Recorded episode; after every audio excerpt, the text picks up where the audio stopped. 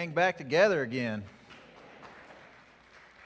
And that was wonderful today. Y'all really got us in the, the mood to worship God. Well, Happy New Year. I'm glad to see everybody found their way back. Well, today we are going to start in a series through the book of Proverbs.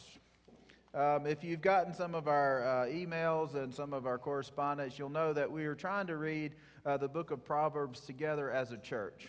Uh, don't worry, we're, we're up to chapter 6 today, so if you want to catch up, you don't have a lot to do.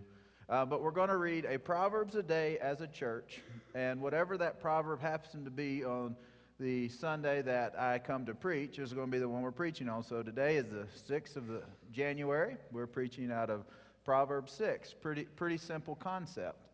Now, Proverbs is an interesting book. It, it has been misused, misapplied. It has been a source of strength and encouragement. It has taught leaders of Israel and other religious leaders throughout the ages. But it's kind of an enigma. It, it doesn't really fall in line in the history of God's salvations. It doesn't tell the story about how God redeemed his people. It's common sense, it's practical, but it's kind of a book of advice, I guess. Um, now, if you practice spiritual disciplines, that's good for you. You know, some of us fast.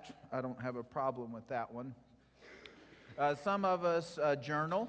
Some of us are very devout. On the, they have a, an hour of day, you know, a minute where they're sitting by their coffee cup on their back porch and they're reading their scripture and they're praying and they do all this kind of stuff. Um, the book of Proverbs is, is a spiritual discipline that we're going to work on. And many of you will appreciate it because it's the spiritual discipline of common sense. Let me repeat that. It's the spiritual discipline of common sense. In the book of Proverbs, it's about human interac- interactions. Uh, it's about uh, wisdom. It's about folly. It's about the fool. It's a comparison. It, it, it, points out things to do and things not to do, things to avoid. It, it steers you on the path of righteousness. Now, it is important to understand wisdom in this book. Now, in Hebrew literature, there is a wisdom tradition. Proverbs is one type of wisdom, is proverbial wisdom. It's the type of wisdom that when things in life go right, these are, this is what happened. If you raise a child in the way they are to go, when they are old, they will what? Not depart from it. You know, these kind of things. It's common sense, but there's also a second type of wisdom. It's a speculative wisdom.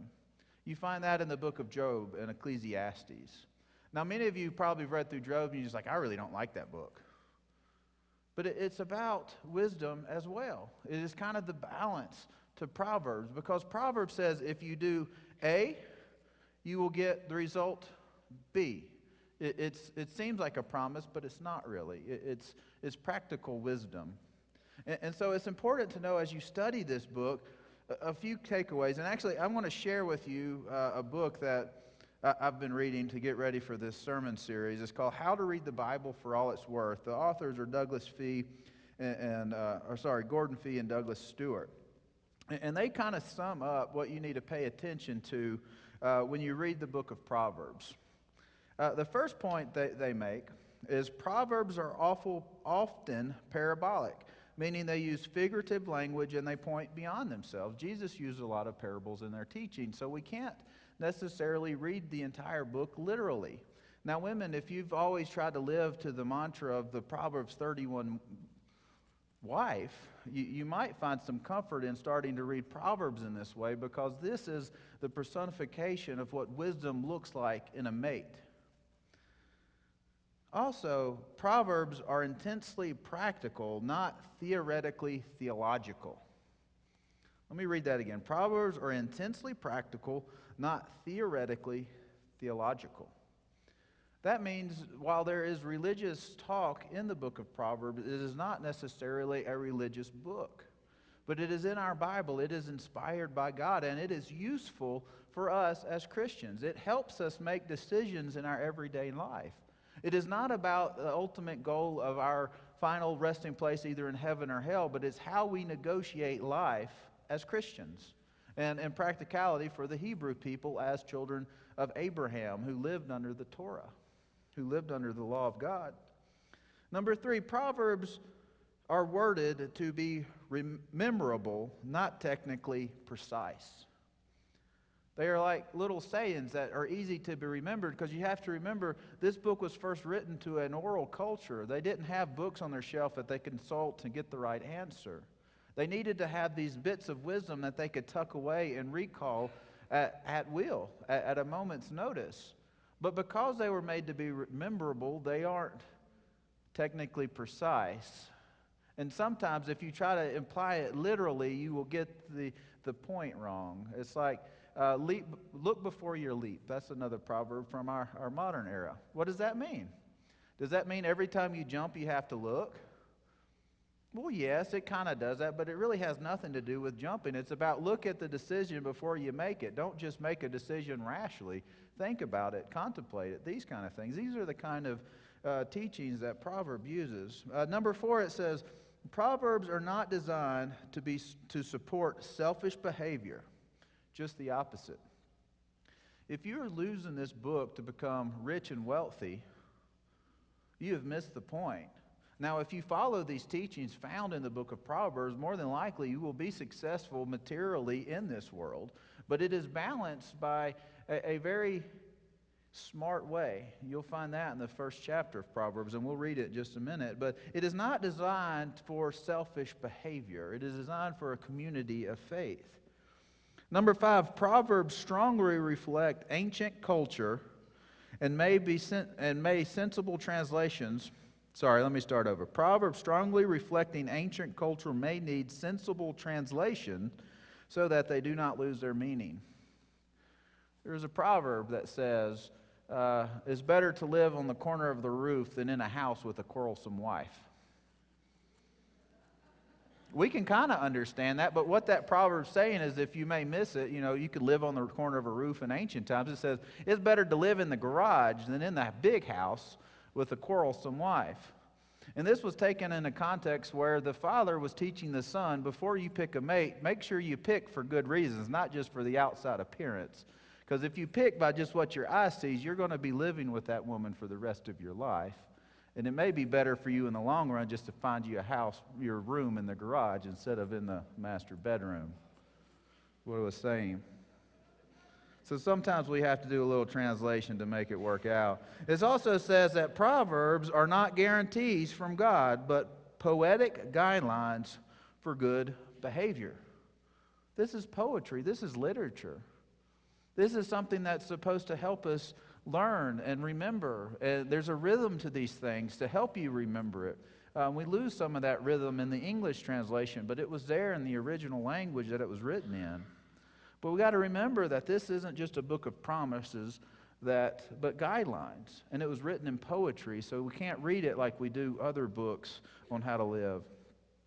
Also, number seven, Proverbs may uh, use highly uh, specific language, exaggerations, or any of the variations of literary technique to make their point. This is about remembering. This is about understanding. This is a ex- literal translation. So if you like to try to literally apply reading Scripture to your life, you're going to struggle with this book because if you do these things, uh, it's going to get you in the wrong, wrong place. Number eight, Proverbs per- give good advice for wise approaches to certain aspects of life, but are not exhaustive in their coverage. They'll look at big ticket items They'll look at the use of money, relationships with the opposite sex. Those are the two biggest items that we find easy money and easy fill in the blank three letter word. It teaches on those things. Number nine, wrongly used, Proverbs may justify a crass, materialistic lifestyle. Rightly used, Proverbs will provide practical advice for daily living. And so that's what this study is going to be about. It's about practical advice for daily living. It's about how, how to apply the law of God in everyday situations. And today we are going to look at uh, Proverbs chapter 6, and we're just going to look at the middle section of it, starting in verse 20. And we read in this proverb, it says, uh, My son, Keep your father's uh, commandments and forsake not your mother's teachings.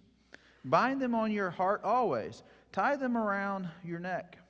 When you walk, uh, they will lead you. When you lie down, they will watch over you. And when you awake, they will talk with you. For the commandment is a lamp, and a teaching a light. And the reproofs of discipline are the way of life. Father and mother are both responsible for this. This book was written in the context of a father teaching a son. It was written uh, in the form from King Solomon, the wisest of all of the kings of Israel, uh, uh, back in a day when wisdom flourished in ancient Israel. But it wasn't a single goal. There wasn't a special teacher or a special reproach. This was set up to be taught in the home. This was set up to be taught to young, immature, uh, growing children so that when they grow old that they know the way to walk. There wasn't just a, a qualification where you had to be a male to be able to teach wisdom. This was calling for both male and female as authoritative leaders of the young, of the simple, so that they may know which way to walk. Now, Proverbs also leans very much into the teachings of God. So, if you just use this book for its practical advice, you may grow successful in life because it's about treating people fairly, it's about hard work, it's about uh, doing what you say you're going to do and avoiding the things that will lead you into pitfalls. If you follow the advice of this book, just purely the advice, you can be successful in life. But you won't have a fulfilled life. You have to read into the first chapter of Proverbs. So if you could turn back to Proverbs chapter 1, and we're going to look at the first seven verses. Now, these Proverbs of Solomon, son of David, king of Israel. Verse 2, it says, To know wisdom and instruction, to understand words of insight, to receive instruction in wise dealing, in righteousness, justice, and equity, to give prudence to the simple, knowledge and discretion to the youth. Let the wise hear and increase in learning. And the one, under, the one who understands obtains guidance, to understand a proverb and a saying the word of the wise and their riddles. The fear of the Lord is the beginning of knowledge. Fools despise wisdom and instruction. You can't use this book in a godly manner without first understanding the fear of the Lord. It is first understanding your place in God's plan. This is what it's calling us to do. So, you know, if you struggle with these spiritual disciplines about, you know, all these quiet times and journaling and reading your Bible and these lectio via or whatever you pronounce it, I always messed it up when I had to take those in seminary. You can do all this stuff and be a very spiritual person. But Proverbs is different. It's about common sense. It's about the, the wisdom to know what to do in each situation of life. And that wisdom begins with the fear of the Lord. It begins with a relationship with Jesus Christ. So if you're here today and you do not know Jesus Christ as your Lord and Savior, you will benefit from these sermons from this book, but you will not truly live until you first establish that relationship. And that's what the fear of the Lord means it means recognizing your place below the Father we have been redeemed by the Son, and we are inspired by the Holy Spirit. But there is a place, we stand before a holy God. And without Jesus, we are nothing. We are garbage. We are trash. We are separated by a chasm so great that we could never do enough good deeds to cross over. But we have Jesus. We have the personification of wisdom in the incarnated Son and is beginning of fear in our relationship with Jesus that allows us to use this practical advice to apply to our own lives, to live in a way and become, for better or worse, responsible adults. Some of you are probably thinking, I'm still working on that one. I've been working on that for maybe 70 years now and hadn't quite got there. But this is the goal of this book, is so that you may go from being a simpleton to a mature adult, a wise adult, able to make godly decisions. Because that's what the value of this book is. It may not point you directly to Jesus, though he's there. It may not point you to the point of salvation and the history that it comes from, but they're there in the background. It's about being godly people, and being godly people isn't necessarily a religious thing. It is also practical and spiritual. Both sides are there. Proverbs deals with the practical. It's about how we live as human beings with other human beings. And we can still live in a way to be godly in our dealings with other people, in our business life, in our education life, in the way we raise our children. We can live a way that is godly. Doesn't have to be spiritual. We don't have to spiritualize everything. I mean, you could spiritualize putting ketchup on uh, scrambled eggs in the morning if you want to. I've known people that have, and you've probably met people that everything is spiritual in their life. Sometimes it's just putting ketchup on scrambled eggs. It's simply practical. You do it because it tastes good, right? Y'all probably think I'm crazy because I do do that. But one thing that this book does, it also offers this create, create, corrective view. When we have a tendency to over spiritualize everything, Proverbs is there to guide us. That being a godly person means making the right choices consistently over the pattern of our life. The book of Proverbs deals with very human interactions, but it is also based on the law of God and on the teachings of Jesus. We can't read this book without thinking of the Sermon on the Mount. We can't read this book without thinking of the books of Deuteronomy and Exodus that, that gave us uh, the Ten Commandments and the laws of God. All of this is there in the background. We can give parents authority to teach us for a simple reason. When we think about what parents in this day were trained. In the book of Deuteronomy, chapter 6, verse 4, we find this a saying that everyone was taught in this generation. It says, Hear, O Israel, the Lord our God, the Lord is one. You shall love the Lord your God with all your heart, with all your soul, and with all your might. And these words I command you today shall be on your heart. You shall teach them diligently to your children, and shall walk and shall talk of them when you sit in your house, and when you walk by the way, and when you lie down, and when you rise.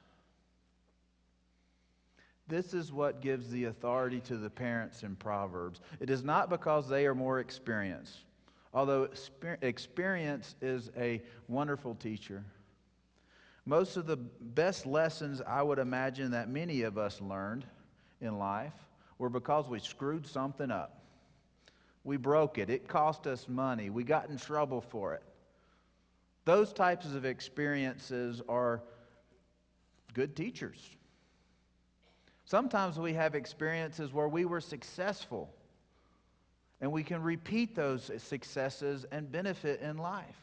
And we can teach those to others. Experience teaches us a lot. The book of Proverbs looks at the experiences of the human condition, and it teaches from a point of experience, from an uh, inspired mind. Think about it. This is advice that has been inspired by the Spirit to be left for our benefit. Do you think it's important? Yes, yes, it is. Because it's extremely practical. And for a young male, which this book was written to teach, also young women, but it was written in the case of educating a son to maybe go into a leadership position. It deals with two broad topics, especially in these first nine chapters the right use of money and picking a mate. I'll let you fill in the blank on the words because I'm not sure how much I want to get into the PG area here. There are two type of women, it says. One that will seduce you, one that is easy, one that offers freedom without responsibility. For a wife, when you are united with her, you are responsible for her especially in this day. You're responsible for her well being, for a relationship to be developed, for love to flourish. If you go see a lady on the corner, you may have exchange there. There's freedom in that relationship because it is momentary. You have no responsibility after the fact. Then it points out a wife or a husband of another. Even if you can get away with it, it says. That damage is like a thief. You stole something from somebody else. But a thief who steals property, who steals your goat, who steals your car, who steals whatever, if you're caught, you can make restitution. If you steal from another man's husband or wife, a relationship that is theirs by covenant to God, that can never be replaced. It will lead to your ruin. And if you follow that path, Proverbs says, you may even lead you away from the faith, may lead you away from God. Money is equally guilty. Jesus dealt with money. He said you can't serve but one master, either God or money. This isn't new in our life. If we could give our children advice, it is how to handle money and how, how to handle their pants. If they can get that, those two things, they will be successful in life. Now, there's a lot of other implications with this, and if you can understand how to be wise in those two, you'll be able to apply that in every other situation. It's about being godly. It's not necessarily about being spiritual, but it's about making the right choices. It's about avoiding the places you shouldn't be. It's about associating yourself with people you should associate and avoiding those you shouldn't. It's almost too simple. But life is that way. We can know a lot of things and not do it. You know, I know how to be thin, healthy, and trim. It's very simple. You don't eat bad food, you exercise. Really easy. But I don't always seem wise when I go to a, restaurant and order my meal. I don't always seem wise when I hit the alarm clock and not get up and exercise. There's a difference between knowing how to be healthy and being healthy. The book of Proverbs teaches us how to have a healthy relationship with God. It gives us all the tools we need. But then it tells us it's not just hearing and listening and knowing, but it is about receiving and doing. If you truly want to be wise and you want to grow in wisdom and knowledge, you have to take the advice of this father to a son. They take it as something as advantageous and do it. You don't spend more money than you make. You don't sleep with somebody else's husband or wife. Simple. But we can easily get ourselves in the path in the wrong way. So, to start off 2019, if you have New Year's resolutions and you want to keep, great. But if you just want to simply try to be wiser this year, we are going to read this book of practical wisdom together. We are going to study its words, and we are going to talk about them, and we are going to do our best to live in a way that honors it, to have the godly discipline of common sense that we find here in Scripture. And if we can do that, we will be successful as Christians, as a congregation, as a church, to this community. We will be God's people here and now because He has a plan for us when He formed you in the womb. And He has led you down a path so that you can make the right decisions. If you can remember that advice, those pithy little sayings that stick there, and there's some even today, when the weather is bad, I remember that the road is slick as glass because my father hammered that into me ever since I got a license. And when I'm at home visiting over the weekend and he goes out to drive somewhere, I said, Dad, remember, the roads are as slick as glass. Be careful. Be careful out there because the conditions are different. These are the sayings that God has prepared for us. And as we study them together, maybe they will stick with you in a way that they never have before. So, if you will, please join with me with the word of prayer. Our good and gracious Heavenly Father, we thank you for today. We thank you for the wisdom that you have given us through the, your scripture. Lord, we pray that as we study these words together, that you will teach us how to live the godly discipline of common sense and live a life that is worthy of the calling that you have laid on our life.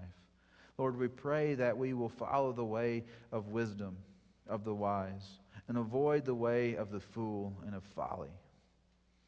Be with us as we leave here today and give us the strength to do what we know to do that is right.